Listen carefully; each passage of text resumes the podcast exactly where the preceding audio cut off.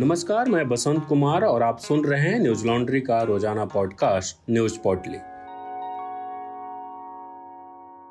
आज है 11 मई, दिन है मंगलवार। कोरोना के मामलों में आज दूसरे दिन गिरावट देखने को मिली।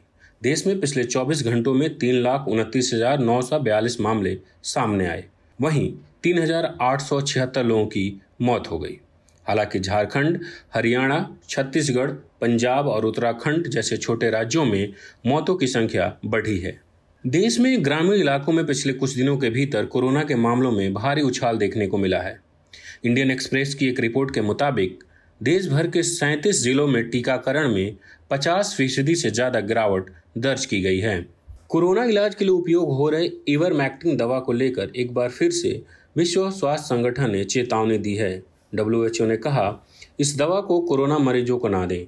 इससे पहले मार्च महीने में डब्ल्यू ने कहा था कि ऐसा कोई सबूत नहीं मिला कि यह दवा कोरोना के मरीजों के इलाज में मददगार साबित हुई हो। आंध्र प्रदेश के तिरुपति में एक अस्पताल में ऑक्सीजन न मिलने से 11 लोगों की मौत हो गई। अधिकारियों ने बताया कि रात साढ़े आठ बजे के बाद ऑक्सीजन का दबाव कम होने लगा। मरीजों को ऑक्सीजन की सख्त ज़रूरत थी, लेकिन सप्लाई में देरी होने की वजह से मरीजों की मौत हो गई। मौके पर मौजूद नर्स और डॉक्टर अपनी सुरक्षा के चलते आईसीयू से भाग गए। पुलिस के आने के बाद ही वे सब वापस लौटे और उसके बाद स्थिति को नियंत्रित किया गया।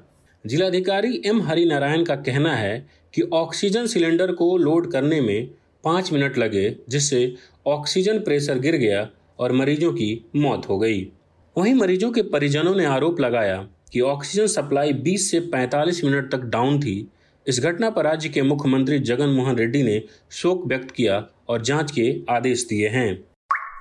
दिल्ली के मुख्यमंत्री अरविंद केजरीवाल ने मंगलवार को प्रेस कॉन्फ्रेंस कर कोरोना के खिलाफ वैक्सीनेशन अभियान को तेज करने की सलाह दी।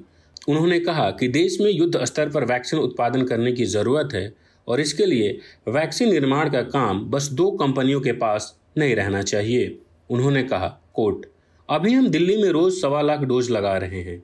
इसे रोज़ाना तीन लाख करने का लक्ष्य है, लेकिन बड़ी समस्या वैक्सीन की कमी है।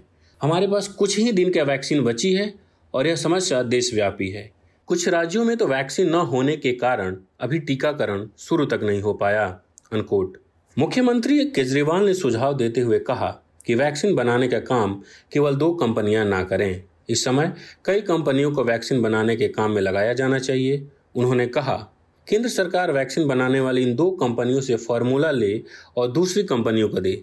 यही एक तरीका है जिसके ज़रिए हम जल्द से जल्द सभी भारतीयों को टीका लगा पाएँगे।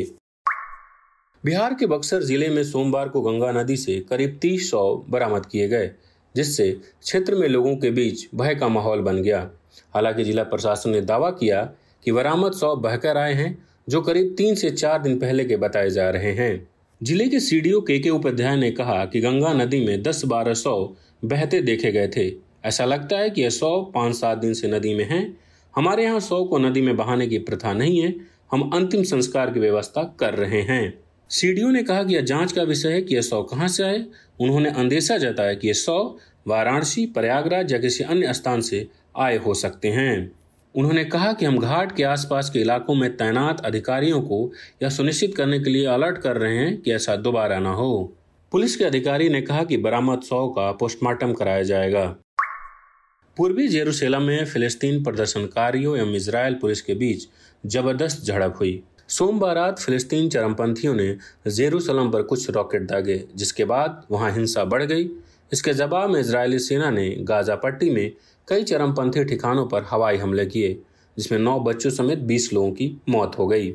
जेरूसलम दिवस से पहले मंत्रिमंडल की एक विशेष बैठक में बोलते हुए प्रधानमंत्री बेंजामिन नेतन्याहू ने कहा, किसी भी चरमपंथी ताकत को जेरूसलम में शांति प्रभावित नहीं करने दी जाएगी। हम निर्णायक रूप से तथा ज़िम्मेदारी से कानून व्यवस्था को लागू कर हिंसक गतिविधियों की इजाज़त नहीं देंगे। बता दें कि यह झड़प इसराइली राष्ट्रवादियों के विवादित स्थल ओल्ड सिटी से रैली निकालने के एक दिन पहले हुई। पुलिस ने इस दौरान आँसू गैस के गोले और स्टन ग्रेनेड दागे। न्यूज़ लॉन्ड्री हिंदी सब्सक्राइबर के सहयोग से चलने वाला मीडिया संस्थान है।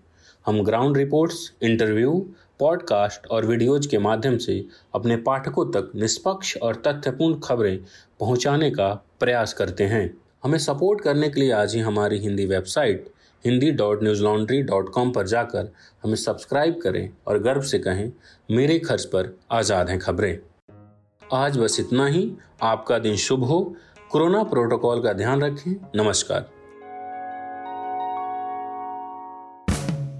न्यूज़ लॉन्ड्री के सभी पॉडकास्ट ट्विटर आई और दूसरे पॉडकास्ट प्लेटफॉर्म पे उपलब्ध हैं। खबरों को विज्ञापन के दबाव से आज़ाद रखें। न्यूज़ लॉन्ड्री को सब्सक्राइब करें।